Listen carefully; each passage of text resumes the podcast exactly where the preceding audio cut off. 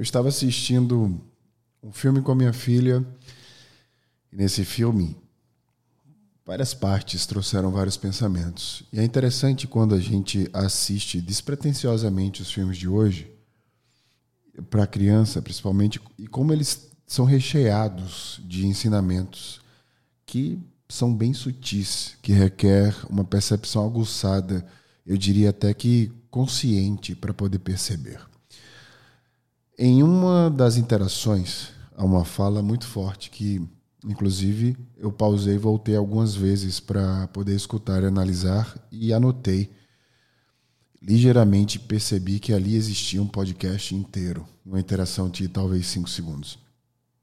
É uma história entre, na verdade, uma história muito maior que apenas essa, mas essa história que acontece que me chamou mais atenção no filme, entre dois parceiros que estão na casa dos seus 80 anos, e eles tinham uma sociedade em um restaurante juntos. E um deles decide simplesmente vender o restaurante e desfaz, portanto, da sociedade e vai viver uma outra aventura. Este primeiro que não quis se desfazer da sociedade, mas que foi obrigado, né? Ele se desfez do restaurante, teve que vender e ele acabou seguindo outro caminho de amargura. Depois de muitos anos, eles se reencontram e não conseguem estimular essa relação como antes. E fica uma certa dúvida no meio de quem era a culpa de quê e quem deveria pedir desculpa a quem. O filme se dá e em um determinado momento ambos pedem desculpas uns aos outros e se entende ali que cada um tomou a decisão da forma que queria e recebeu aquele sentimento de uma forma que possibilitava ali o entendimento daquele momento. Enquanto o que ficou ficou amargurado e amadureceu naquela amargura, o outro foi viver aventuras no mundo, conheceu um grande amor e teve uma vida muito melhor do que tinha tido até ali. E nessa discussão, o amargurado perguntou para ele: Mas por que, que você se desfez do restaurante da sociedade e estava tão bem? Para que, que você foi se aposentar? E o que tomou a decisão de partir disse: O que é que uma pessoa aposentada faz quando ela se aposenta? Um pouquinho de silêncio, pensamento no ar, e ele mesmo continua. Tudo que ela sempre teve interesse de fazer no mundo. Isso ficou tão forte na minha cabeça que eu fiz um questionamento a mim mesmo. Por que, que a pessoa deve esperar se aposentar para fazer tudo aquilo que ela sempre teve interesse de fazer na vida? É por isso que no No Brain Again Cast de hoje eu vou te estimular a se aposentar.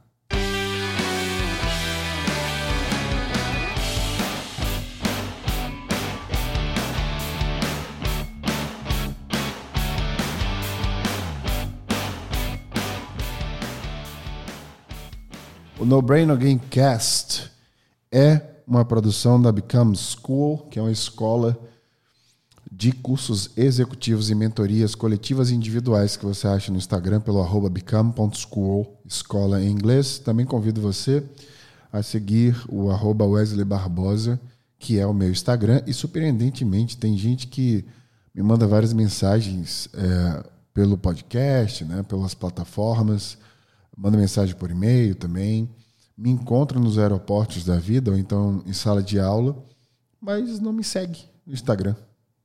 E é interessante que no Instagram a gente expande muito mais conteúdos. Então, não é uma reclamação, é apenas um direcionamento. Você que quer mais conteúdo, caso você queira, me siga no Instagram, fique à vontade. E uma coisa curiosa, antes da gente continuar o, o, podcast de hoje, é que muita gente não gosta de me seguir no Instagram porque eu sou extremamente questionador, né? Os podcasts são assim. E muita gente fala que prefere não receber aquelas informações sempre, porque elas não querem se questionar. E eu sempre respondo: eu faço isso porque eu falo o que eu devo falar, o que eu acredito que as pessoas devem escutar e precisam escutar, não o que elas gostariam. E existe uma diferença muito grande. E aqui eu quero desenhar uma perspectiva diferente sobre o que é amadurecer. Amadurecer é a gente colocar os nossos deveres acima dos nossos desejos.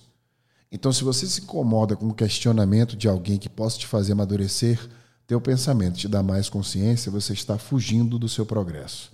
Então, se você está buscando melhorias pessoais, a primeira coisa que você deve fazer é entender quais são os seus deveres, o que você deve fazer para acontecer e para chegar onde você quer.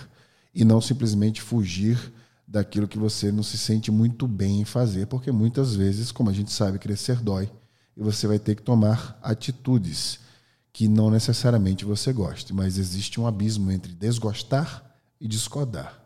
Espero que você saiba a diferença, porque aí mora a maturidade. Quando a gente fala que a gente quer se aposentar para viver a vida que a gente gostaria, de interesses, aqui mora alguns pontos interessantíssimos. O primeiro ponto que me chama mais atenção é que o trabalho é um problema. Se você tem que trabalhar e este trabalho ele te afasta da vida que você quer, você tem um problema. E é como se você passasse a sua vida inteira tentando resolver esse problema e só depois que resolvê-lo você vai conseguir buscar seus interesses. É como se a gente desse utilidade e importância tão grande ao trabalho e pouco à parte que nos é interessante. Eu compreendo muito bem o motivo e eu vou traçar ele aqui porque eu sei que a cada momento que eu falar sobre isso, você vai pensar sobre as coisas que você deve fazer hoje para assegurar o seu presente. Eu não estou eximando essa possibilidade mas eu quero questionar as suas escolhas. Se a gente já tem, na nossa perspectiva, a visão de que o trabalho é um problema, como a gente pode transformar o trabalho na solução? Você sabe que a missão da minha vida e da empresa que eu fundei, da Become, é ressignificar a relação das pessoas com o trabalho. Isso porque a gente deposita no trabalho o nosso maior senso de utilidade. E aí a gente vive por ele e para ele. Porque a gente colocou na cabeça que é o trabalho que nos traz todo o resto. Que se estamos bem no trabalho, a gente vai ter dinheiro para fomentar, para formar uma família, para ter acesso às coisas, para ter estruturas, para conhecer pessoas, para manter amizades familiares e afins. A gente colocou o trabalho no epicentro porque ele gera dinheiro e a sociedade em que a gente vive precisa do dinheiro para dar acesso. Mas este pensamento é preguiçoso, apesar de que ele é o pensamento que a maioria das pessoas tem.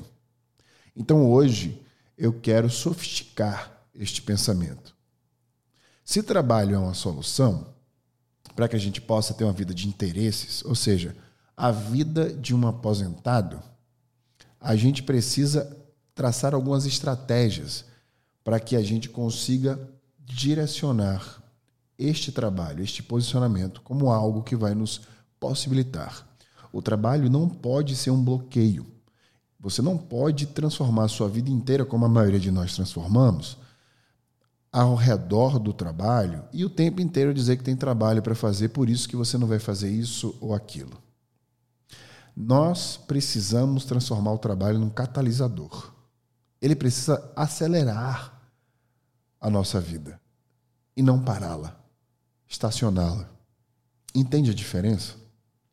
O trabalho, ele tem que realmente te servir. Esse discurso que você criou na sua cabeça de que o trabalho te dá dinheiro, que te dá o acesso, não é irreal. Ele é real e necessário para o sistema que nós vivemos hoje. Não quero filosofar sobre outros sistemas que poderiam existir na vida. Vamos focar no que a gente tem. Entretanto, você não vive neste catalisador. Você vive em outra instância. E eu estou falando você porque a maioria de nós vivemos dessa forma. Primeira coisa que eu quero que você faça hoje. Eu quero que você esteja, se você não estiver, pause esse podcast ou videocast e vá buscar um papel e caneta e anote uma lista de todas as coisas que você gostaria de fazer se você fosse aposentado. Pensa no futuro. Quando você se aposentar, quais são as coisas que você gostaria de fazer nesse momento? Vou te dar alguns exemplos meus. eu quero revisitar todos os países que eu já viajei que mais gostei. Eu quero, nestes países, escolher um deles para talvez morar um pouco, aprender a língua, uma língua que eu não falo ainda. Quero aprender a culinária desse país durante esse tempo e depois, quem sabe, viver a mesma coisa em outro lugar. Quando a gente vê uma pessoa madura, que tem seus 75, 80 anos, a gente tem uma perspectiva natural de que aquela pessoa não tem vitalidade. Só que isso não é real. Se enquanto as faculdades mentais estiverem saudáveis, existe vitalidade. E a melhor forma da gente causar isso em qualquer idade é pela plasticidade neural. É pela nossa aprendizagem. Então, se você tem o objetivo de aprender algo para executar, você vai continuar vital. Então, espero que nessa lista exista funções de vitalidade. Quais são elas? Não é só simplesmente deitar no seu sofá e dormir, descansar, acordar tal hora, beber tal drink a hora que você quiser. Não esqueça a diferença entre liberdade e libertinagem. Não esqueça que você tem que se cuidar. Não esqueça que você tem que cuidar do seu físico, porque não existe mente sã sem corpo são. Quais são as atividades que você gostaria de fazer quando você se aposentar? Depois dessa lista pronta, eu quero que você imagine um plano de ação de como você poderia fazer isso hoje. E uma pergunta muito mais importante: qual tipo de trabalho te possibilitaria esse estilo de vida? Não precisa ser da lista inteira. Vou aqui novamente citar um exemplo meu. Quando eu tinha 33 anos, eu tirei um sabático. Eu já gravei sobre isso. Enquanto eu era executivo do Facebook. E eu fiz essa lista da minha vida ideal. E eu fiz um grande questionamento. Eu não pensava ainda em pedir demissão. O que é que eu preciso fazer hoje para ter acesso a essa vida? Eu eliminei muita coisa porque eu coloquei o trabalho no Facebook em primeiro lugar. Isso aqui não dá porque eu trabalho lá. Isso aqui não dá porque eu trabalho tantas horas. Isso aqui não dá porque eu moro na Califórnia. Isso aqui não dá. Eu falei, espera aí. O meu trabalho está determinando as minhas escolhas eu fiz um exercício contrário. E se eu não tivesse esse meu trabalho hoje? E se eu tivesse um trabalho que eu pudesse executar todas essas coisas? Quais seriam esses tipos de trabalho? E aí eu fiz uma outra lista. E quais habilidades eu tenho que poderiam me posicionar nesses trabalhos? Eu fiz uma terceira lista. Entenda nesse funil que eu comecei a criar um plano de ação que me dava possíveis acessos ao estilo de vida que eu imaginei ter apenas quando eu me aposentasse. E a gente bota dinheiro em tudo. A gente acha que tem que ter dinheiro para tudo e tem que ter muito dinheiro para fazer isso, muito tem dinheiro pra, muito dinheiro para fazer aquilo. Eu já falei muitas vezes que é sobre sensações, não é sobre objetivos, objetos. Como você quer se sentir e não o que você quer ter. Porque muitas vezes, muita gente que eu mentoro vem para mim falar que quer morar numa casa grande, ter um carro X e um barco. E aí eu falo, me descreve as sensações de ter um carro desse, um barco daquele uma casa daquelas. E aí quando você descreve as sensações, você começa a remanejar, mas espera aí, você pode morar num lugar muito mais simples, talvez mais afastado da cidade, muito mais barato, portanto, você pode talvez ter um emprego híbrido, remoto, para que, que você vai ter um barco desse jeito? Quantas vezes você acha que você vai usar um barco na vida? Dizem até, por exemplo, que quem compra um jet ski tem duas alegrias. Uma quando compra, outra quando vende. Justamente porque a pessoa não calculou o sentimento dela sobre aquilo. Então calcule o seu sentimento. Isso vai fazer você ponderar, filtrar, se reposicionar e ir atrás de coisas que são mais alcançáveis, que vão te dar uma sensação tão boa ou melhor do que você acha que vai ter quando conquistar algo. Porque a grande pergunta aqui é: quando você vai conquistar isso tudo? Quem te alimenta e te motiva para achar que você realmente tem um bom plano e que você realmente tem um bom sonho, que aquele sonho te pertence mesmo? Você já se questionou se aquilo tudo que você sonha realmente é teu? Ou você quer aquilo para mostrar para alguém que você consegue aquilo? Ou para a sociedade que você mora em tal lugar, em tal casa, tem tal salário, tal cargo. A gente sabe que a maioria das coisas que a gente quer na vida não é por nós. A ciência já comprova isso em tantas outras ciências, e não só uma delas, nas comportamentais, nas fisiológicas. Se aposentar, na verdade, é ter tempo. Por isso que o tema desse podcast é esse. O que eu quis dizer é: pegue seu tempo de volta. A gente se dedica a vida inteira para ter tempo apenas no final. Olha que loucura isso. Então, todos nós, na verdade, já nascemos num débito. E a gente cria nossos filhos passando para eles essa herança de débito. E a gente vai pagando por esse débito durante quase toda a nossa existência, para talvez usufruirmos de alguns anos vivendo dessa forma que a gente deseja a vida inteira. E olhe lá. Se você ganha algo pela vida que tem hoje, não seria justo viver o tipo de vida que você merece? Veja, eu falo isso para todo mundo que se esforça tanto e trabalha tanto e estuda tanto e se exaure tanto. Não existe período de investimento na vida. Você é uma pilha não recarregável. Portanto, a energia que você gasta é irrecuperável. E ela não pode ser menos importante do que uma conta que você tem que pagar. Todos nós temos obrigações para sobreviver. E todos, sem exceção, podemos criar mecanismos para que a nossa existência seja mais nossa e menos desse sistema. Eu entendo que para a maioria de nós é muito difícil criar estruturas que fujam apenas dos pagamentos das contas. Eu morei numa periferia muitos anos da minha vida. Eu não só vivi isso, como eu vi minha família inteira vivendo isso. Só que eu também vejo outras perspectivas de como a gente pode se unir e ter pessoas que estão conosco criando movimentos coletivos, onde a gente possa ir se permitindo, se posicionando, ajudando uns aos outros naquilo que sabemos, seja estruturalmente ou intelectualmente, seja recebendo mentoria, indicação, seja se reposicionando num trabalho que talvez te pague menos, mas que te dá mais elasticidade de tempo. Eu conheço muita gente que recebe pouco e que tem uma vida difícil e que seria muito mais difícil fazer isso.